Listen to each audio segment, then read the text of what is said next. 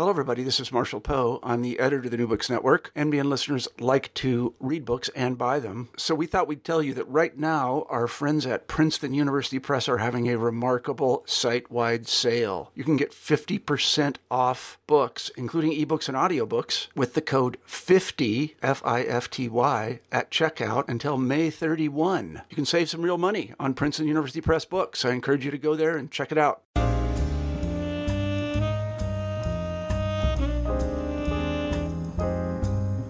Welcome back to New Books in African American Studies, a channel within the New Books Network. I am your host, Adam McNeil. Today on the program, we have Dr. Ashley Robertson Preston, African American Studies lecturer at the University of Florida. Dr. Preston is here to discuss her new book, published by our friends at the History Press, entitled Mary McLeod Bethune in Florida, Bringing Social Justice to the Sunshine State. Welcome to the show. How are you doing today? Thank you so much for having me. I'm glad to be here.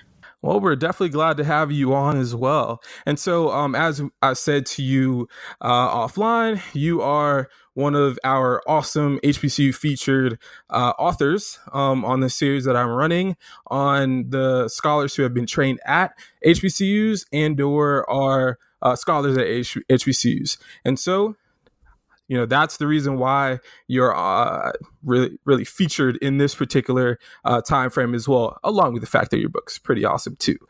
So can you talk to us a bit before we get into Mary McLeod Bethune in Florida about, you know, why HBCUs are important to you and also, you know, you can also connect this to your book as well. Yeah. So I am a first generation college student. I'm from a small town called Oxford, North Carolina, and I can really say that going to Bowie State University for undergrad, it really changed my entire life. Like that HBCU really helped shape me to be the person that I am today.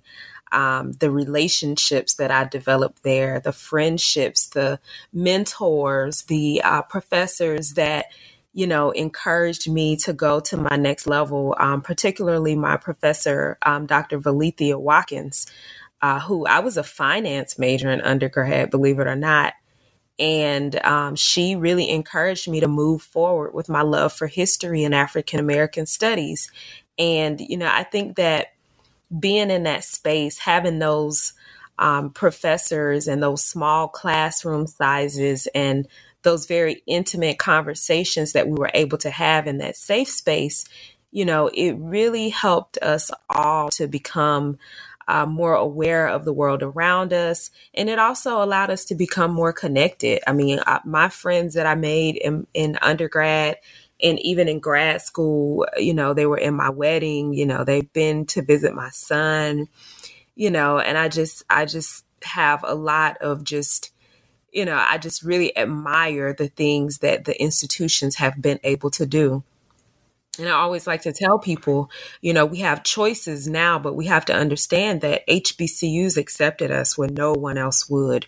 You know, they were the backbone of our communities. Many of them started as just, you know, small schools teaching people how to read and write, you know, because we understood the importance of education, and they opened those doors to young and old people. And, you know, we really should thank these institutions and, you know, really pour into them, especially with all of the challenges that they're facing during this time. And so, it was really my pleasure to write this book about Dr. Mary McLeod Bethune. I spent about 5 years working at Bethune-Cookman University. And when I came to Bethune, I met so many people who loved Mrs. Bethune and who actually remembered her. One of the interesting things about Daytona is that there are a lot of people that are 90 plus years old there.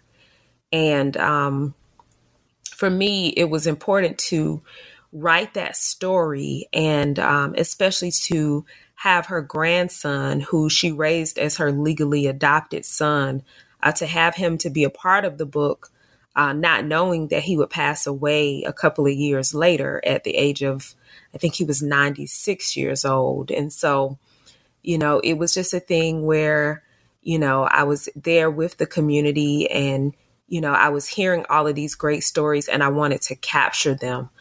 Because when you talk about HBCUs, you know, you cannot have that conversation without discussing Dr. Mary McLeod Bethune. When you look at even her work with the Roosevelts during their administration, you know, she was able to funnel so much money back into the HBCUs with those New Deal projects. And so, you know, it was really an honor to write that book about her. And it's also an honor too, considering that, you know, I'm a Florida Agricultural and Mechanical University, October 3rd, 1887. What Rattler, you know, gotta shout that out too. And you know, it's you know, it's a rivalry and everything, but at the end of the day, it's great that you know Bethune-Cookman, when I was a kid, it was college. Now it's university. But Bethune-Cookman University is such an important institution in the state of Florida, and also nationally and globally as well. And it's so awesome that that you've written this book to really talk about her leadership, and we'll get into this later in the interview too, because you've not only written about her, but you've also been engaged institutionally with her legacy as well. And like I said, we'll get to that later. But you know, at the bottom of the back of your book, it talks about how you explore the life, leadership, and amazing contributions of this dynamic activist. Can you talk about what made her so dynamic and provided so much to the state of Florida and folks globally as well?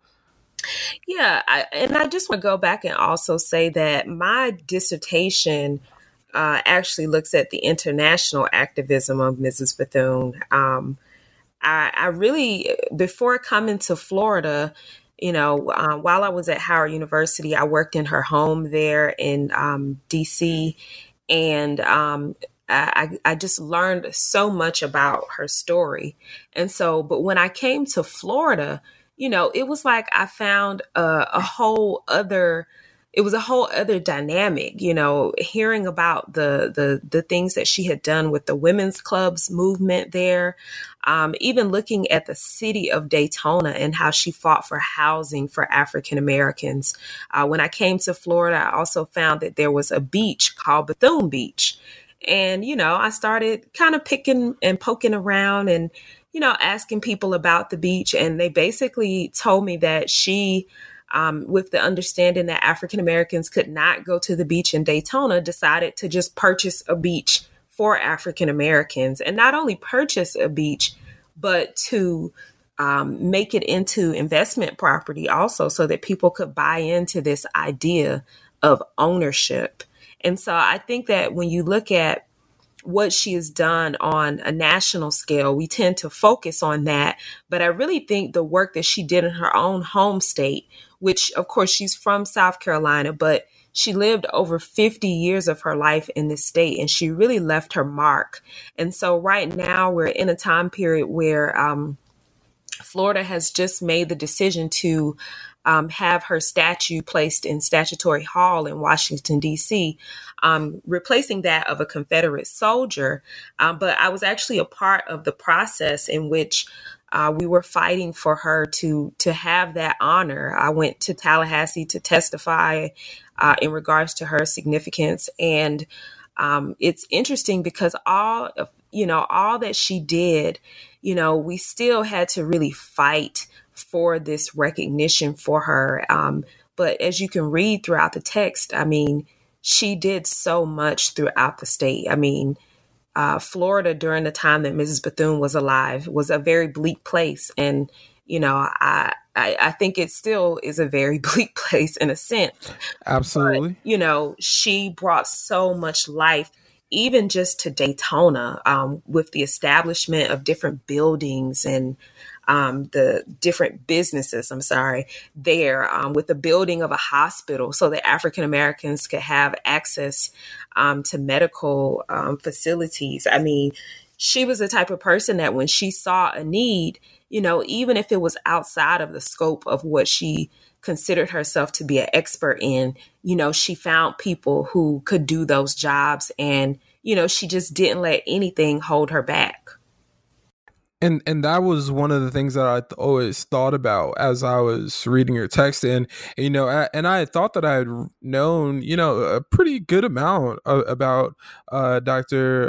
McLeod Bethune. And so I quickly realized, like, nah, bruh, you don't know as much as you thought you did, man. You thought you knew about HBCUs, but, you know, Dr. Ashley Robertson Preston was like, nah, dude, you got some old stuff to learn. And I appreciate you for that, because one of the aspects that a lot of people attribute her to is, you know, Eleanor Roosevelt, First Lady, and the New Deal and such. And obviously those are remarkable. But as you illuminate, she was much more than that. There were a lot more things that she was attached to. And can you talk about how you illuminate some of the aspects of her life that are less known about as far as her legacy? Yeah, I mean, I'll start with just, as I mentioned earlier, the hospital. In Daytona, there was not really medical access for African Americans. If you go to Daytona now and go into the area where Mrs. Bethune's school was, African Americans couldn't even really cross the railroad tracks in Daytona. You know, they had their own small area of town in which they lived. But it was very much limited in, you know, where they could go and what they would have access to. And so she started her own hospital in 1911, McLeod Hospital. And by no means was Mrs. Bethune a nurse or a doctor, but she started this hospital along with, I mean, it had been less than 10 years since she started the school. It provided training for some of the first nurses in that area. I mean, they would go out and go to people's homes and provide health care. And then she fought the city to continue that hospital, because if you know anything about, you know, having a hospital attached to a university, it can be financially draining.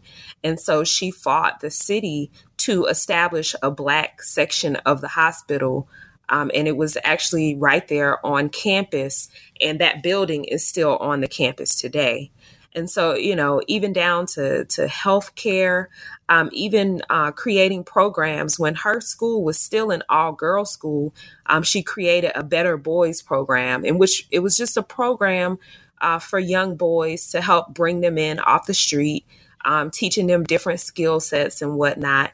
And one of the people that happened to be in her Better Boys program was Howard Thurman, went on to be one of the most influential theologians, you know, of his time. And he talks about the influence of the great Mary McLeod Bethune, not only on him, but over the city of Daytona, and how much, you know, he looked up to her. And in later years, his wife would actually work with her, Sue Bailey Thurman, as a part of the National Council of Negro Women. And so, you know, in Florida, I mean, this is where her leadership, she really develops herself as a leader. People, of course, tend to look at what she did with the Roosevelt administration, but that was the 1930s. You know, she had been, her school had been in existence since 1904. So she had been, you know, doing this type of thing. You know, this just took her to, you know, the next level in her leadership. But she had already been the president of the National Association of Colored Women, was on the verge of creating her own organization, National Council of Negro Women, in 1935. And so all of that is really a result of the hard work and the relationship building that she did while she was still in Florida, as one of the first female presidents of a college. You know, she was there making her mark already. And absolutely. And I really thought that the way that you showed in your text that, you know, she did so much, right? Like there was so much, right? That we put her in this particular moment in the 30s. And obviously, yeah, you know, it's very important. It's very path breaking. But she was a king and queen maker, I think as well. And considering the fact that we are now wedged, at 7:00 p.m. Eastern time on the, what's today, the 26th of June, 27th of June, rather, of 2019, right? We had the first night of the Democratic debate for the presidency, and now we have one later on today. And Dr. Mary McLeod Bethune, she would be a power broker within this kind of 2020 group candidate, which is a whole nother podcast episode of just craziness and madness. But she would be involved in that kind of space, right? That she would have been someone who would be in the cabinet and or be maybe president, I would say, as well. Would she not? Definitely. Mrs. Bethune, in her earlier years, she was a Republican voter, as many African Americans were during that time. They were dedicated to the party of Lincoln. But in the 30s, she switched her affiliation and became a Democrat. And when people talk about Roosevelt, what they fail to realize, and especially when they talk about Roosevelt and his relationship with African Americans, what they fail to realize is that Dr. Mary McLeod Bethune was a person that really courted Black voters on behalf of the Roosevelts. When you think about the connection, it didn't just come. African Americans did not just easily vote for a Democrat. There was somebody there that was kind of pushing that button, and Mary McLeod Bethune was one of those people. By the 1930s, she was known as the First Lady of Negro America. I mean, she was well on her way, and it did not just start with the Roosevelts. She was already a very influential person in the Black community. And so when you connect with a person like Dr. Mary McLeod Bethune, it became a very beneficial relationship between the two of them, or I should say the three of them. Absolutely. Absolutely. And when it comes to what she was able to do and the reception that she received for it, it brings me to something that's very local for me. Can you talk to us a bit about the story, if you can, of her receiving her honorary doctorate from Rollins College in Winter Park, Florida, a place that I grew up in, and I went to school in, because I thought that story was just illuminating as well. Yeah, for Mrs. Bethune to actually receive that honorary degree, initially the president was really facing losing his job for even giving her that honorary degree. And so as the story goes, he basically waited until he was, I think, getting ready to retire to go ahead and give her that honorary degree. But interestingly enough, when she was told that she was going to receive that honorary degree and that he may lose his job, she declined. She said, no, I don't want it if that's what it's going to cost you. But I think for Mrs. Bethune, she was very smart when it came to understanding power and understanding the use of power. And, I think that for her, she was probably happy that she was getting it, but she understood that if he waited, that in the future, there might be some good relationships that even could continue as a result of that. Just do it in a timely manner. And I think Mrs. Bethune was very strategic about everything that she did. When you look at where she went and who she talked to, and when she went into a room, the conversations that she had. Ultimately, when she left a room, most likely she was going to walk away with something that she needed or wanted. And so I think that the Rollins relationship, I think that it continued to flourish over the years, but I think it's because she was very strategic about, the degree and when she would receive it. Yeah, absolutely. And I really thought that it really provided a lot of that section provided a lot for me as someone who was like the token black kid in Winter Park, Florida, and such like that. And, you know, that's a place that I call home. Like that's my base right there within the grander, you know, state of Florida. And so even learning about the history that you even provided briefly as you were, you know, contextualizing this occurring, and even you mentioning that she was the first black person to receive an honorary doctorate from, you know, a Southern institution. Like that is huge. That is huge. And so I definitely appreciate you for that and for illuminating that for all of us. And I think that the timing of it, you know, when I think even a little bit deeper about it, you know, if that president had given her that honorary degree and possibly lost his job from it, what would have been the bigger story?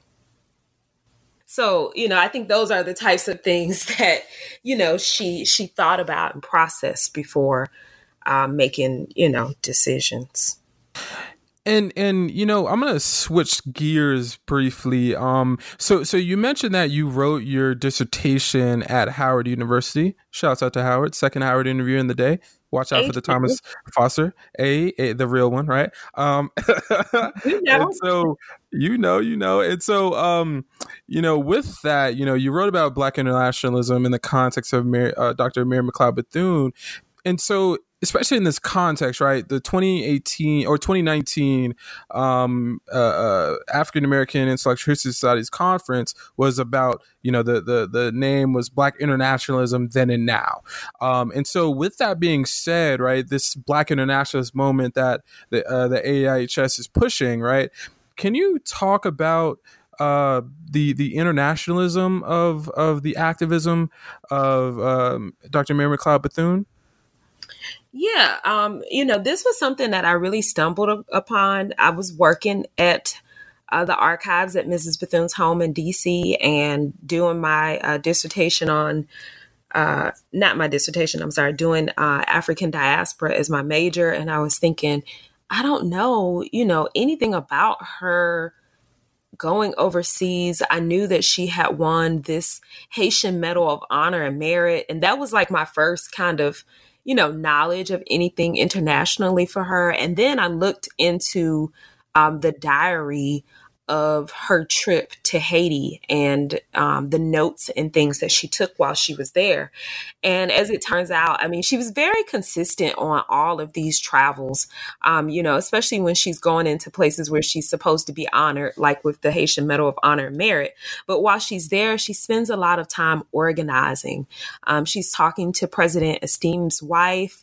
You know, she's trying to get her to be involved in the National Council of Negro Women. She does become a lifetime member of NCNW from that point on. She also travels to orphanages and churches, and she really writes a whole kind of like a recommendation, a concise recommendation of things that she sees that the president could do throughout Haiti to improve conditions for Haitians there. She also travels to the Bahamas, and she meets women there, and she speaks out for them to actually gain the right to vote, and encourages them, and kind of talks about her activism within the United States. She also travels to Liberia, and it is there that she is also honored, and she's also the representative as an ambassador for the United States. And in all of these places, she makes an effort to always organize among women also. If she's gone into a place where women don't have the right to vote, you know, she speaks to officials about this matter. She also encourages African Americans to visit Haiti and to visit Africa, Liberia specifically. And she talks about feeling at home when she's in these places. And I think that's extremely important, because when you look at travel during that time and access to travel, you know, we take it for granted that we can just hop on a plane right now and just go. Think about the challenges to even get to a place like Haiti, which isn't far from me because I'm in Florida. But, you know, for Mrs. Bethune, you know, thinking about going to to Africa in these various places, you know, it's a big deal for her at that time. And she encourages other people to not only make these trips, but invest in these places and go to these places and interact and become one, you know, with these people. And so I think that her travel, being that she had such a huge influence, I mean, she's writing about this stuff in the Chicago Defender. She's telling Black people to go travel, to get out of the United States, to visit these places. She is very detailed about her trips and what she's doing. And I think it draws other people to also become engaged in this way. And it's exceptional because I see in your book, Dr. Bethune, you know, engaging with folks from India. Even you have an example of someone from that, along with, you know, the you know, folks in Haiti and Liberia. And I just thought that that wasn't something that I knew about. Right. And I really think because, you know, I'm also interviewing later on for the series Dr. Reginald Ellis, whose work on Dr. James Edward Shepard, you know, and his work at NCCU, you know, and so really I'm very excited reading these HBCU institutional histories. I because that's in part what I think a lot of your books are intersecting with. And so can you talk about briefly, because I know there's not too much time, but can you talk briefly about how her as someone who is engaging with presidential politics, right, in the presidential as the college president and also engaging also in presidential policies with you know, national presidents, how she you know, what does leverage look like for her in trying to attain resources? Because I'm always fascinated by this. Yes, and I think that this is one of the most, I mean, I think that we should study this type of thing much more than we do. Much more. I think that Bethune-Cookman University should institute some type of study on Mrs. Bethune and how she leveraged power. I mean, I think that is a major key to the success of, you know, all of the HBCUs at this point, that especially HBCUs that are looking for innovative ideas as far as funding and that type of thing. One of the things I would say about Mrs. Bethune is that what I loved about her is that she was never afraid to speak to people. She was never afraid to announce who she was. She always had an idea of her vision for her school, and she was able to convince others of the vision.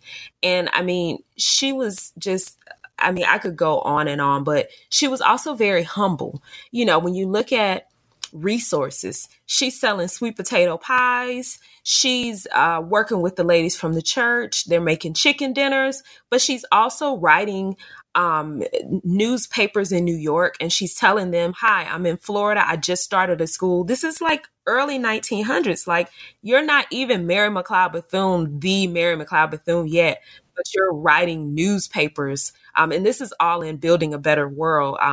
The text on her, they have letters that she's written. She had written Booker T. Washington when she first started her school. Well before she actually met him, she just wrote letters to him like, hey, can you help me? Like, what's going on? Like, I want my school to flourish like yours. And so I think that she always put herself out there, and she wasn't afraid to talk to people. And she wasn't like, she wasn't a person that just targeted two people in the room. She wanted to talk to everyone in the room. As long as you would give her an audience, she would tell you about the importance of her school. And so when you look at what she was able to do politically, you know, when you look at the role that she took in the Roosevelt administration as one of the first Black women to head a federal agency, what I recently learned about that position is that it was actually an unpaid position. Now, you know good and well, if we see a position right now and it's unpaid, we're going to say, well, I don't know about that. But she took... I literally did that. I literally did that on Twitter. Exactly. But she took that position because when she looked at it, we're talking about we're in the midst of the Great Depression. We're talking about, oh, this is going to provide resources for students. This is going to provide buildings on campuses. Oh, this is going to provide stipends for those who want vocational learning. This is also going to provide, you know, jobs. Oh, we can do the civilian pilot training program. Oh, okay, that's good. I'm going to fight for HBCUs to be included in that. Okay, now we're going to have the Tuskegee Airmen that come about as a result of those types of programs. And so she was able to always look at the bigger picture. And like, even with something that it seemed like it was going to be good, but it wasn't going to, like with the unpaid, it wasn't going to necessarily benefit her as much as it should. Like, I should be making $50,000 a year, but she looked at it and saw the bigger picture. She saw access to resources, the ear of the president. Okay, this is worth it. You know, so I think that that's something that we could really learn from, because a lot of times it, you know, opportunity might not look like what you think it would look like. But in the end, if you remain faithful to it, it can help a number of people. And it might not necessarily, you know, it might not necessarily help you the way you want it to, but it's bigger than you. And she realized that it was much bigger than her. And so in the last couple minutes that we have you, you know, this particular book, along with the work that you've done in public history as well, leads me to this particular question of what would you say, as someone who's studied Dr. Mary McLeod Bethune so much over the course of your life, what particular aspect of her life are you most fond of? What is something that for you learned about, right, that really touched you within your research and your writing experience on the topic of Dr. Mary McLeod Bethune? There's so much. I think that one of the things that I really admire about her is that she's from a very small town. I'm from a very small town, 5,000 people. And I was driving back home one day, my husband and I, then fiance, and he saw the sign, I saw the sign, and I was like, oh my God, I would love to just drive by Mrs. Bethune's house. And I hadn't done that yet. I think it was after I wrote the book, actually, maybe 2016. And as we drove through that little town and we went to that little cabin and we saw the actual land where she grew up. And, you know, in driving through the town, you can tell that the town is probably the same size it was when Mrs. Bethune was there.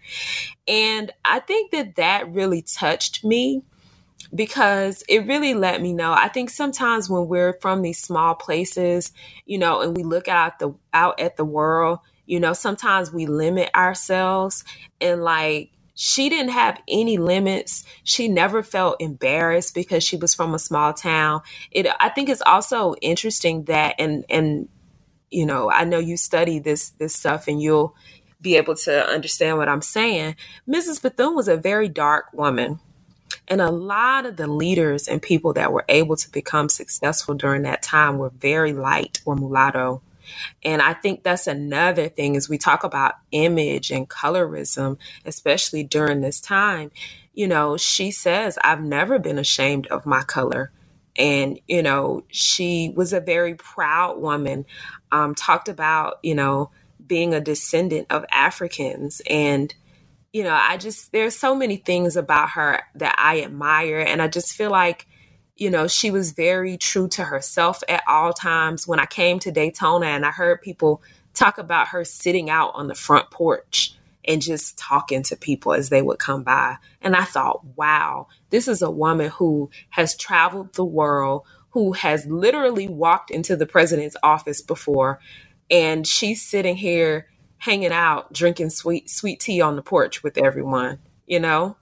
It was just like, wow, everything that I've learned about her, to hear these personal relationships it makes her seem so real. And that's also why, you know, sometimes people, you know, especially when we're talking about institution building and not only building, but sustaining and, you know, seeing what's going on at BCU right now, you know, we definitely want to make sure that, you know, we continue Dr. Mary McLeod Bethune's legacy by continuing the institution that is, you know, the most prized of the ones that we have that she left. And so, you know, that's why as well, you know, I actually literally know exactly where you're talking about that turn on that road in South Carolina where you see the brown sign that says, you know, Mary McLeod Bethune, I think birthplace or something to that tune. And I was on my way back up from South Carolina to Delaware, where I was at school, and I didn't have the time. I left late. I didn't have the time to go see it, but I know exactly what you're talking about because my family's from Dowsville, South Carolina, and so that's where I'm coming from, and that's on my way up towards the interstate. I have to go through that particular area. So now I know exactly where you're talking about.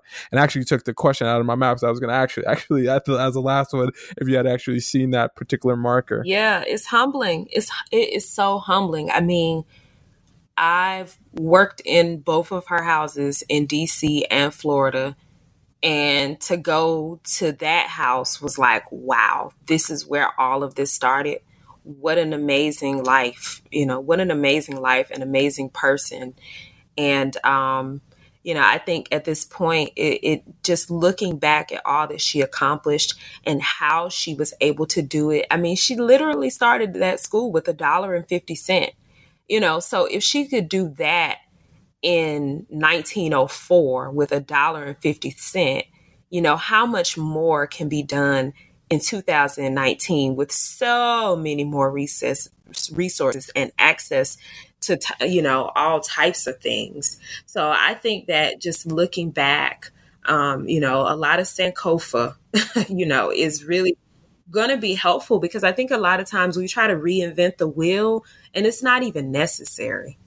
You know, she has, you know, her whole life was spent giving and connecting people and building bridges and making a way out of no way, you know, and she did that so many years ago so that we could, you know, follow in that same path. Absolutely. And before we go, just for those who don't know, can you explain what Sankofa is for those? I don't know if everyone knows what Sankofa means.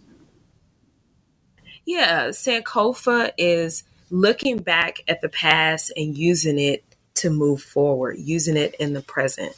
The Sankofa bird, it's an Adinkra symbol. Well, there it is. And that is why New Books in African American Studies, we've had the amazing opportunity to chat with none other than Dr. Ashley Robertson Preston, African American Studies lecturer at the University of Florida in Gainesville, Florida. And so Dr. Robertson Preston has been on to chat to us about her amazing book published in 2015 by our friends at the History Press entitled Mary McLeod Bethune in Florida, Bringing Social Justice to the Sunshine State. And so once again, folks, I'm your host, Adam McNeil, for New Books in African American Studies. Till next time, once again, over and out.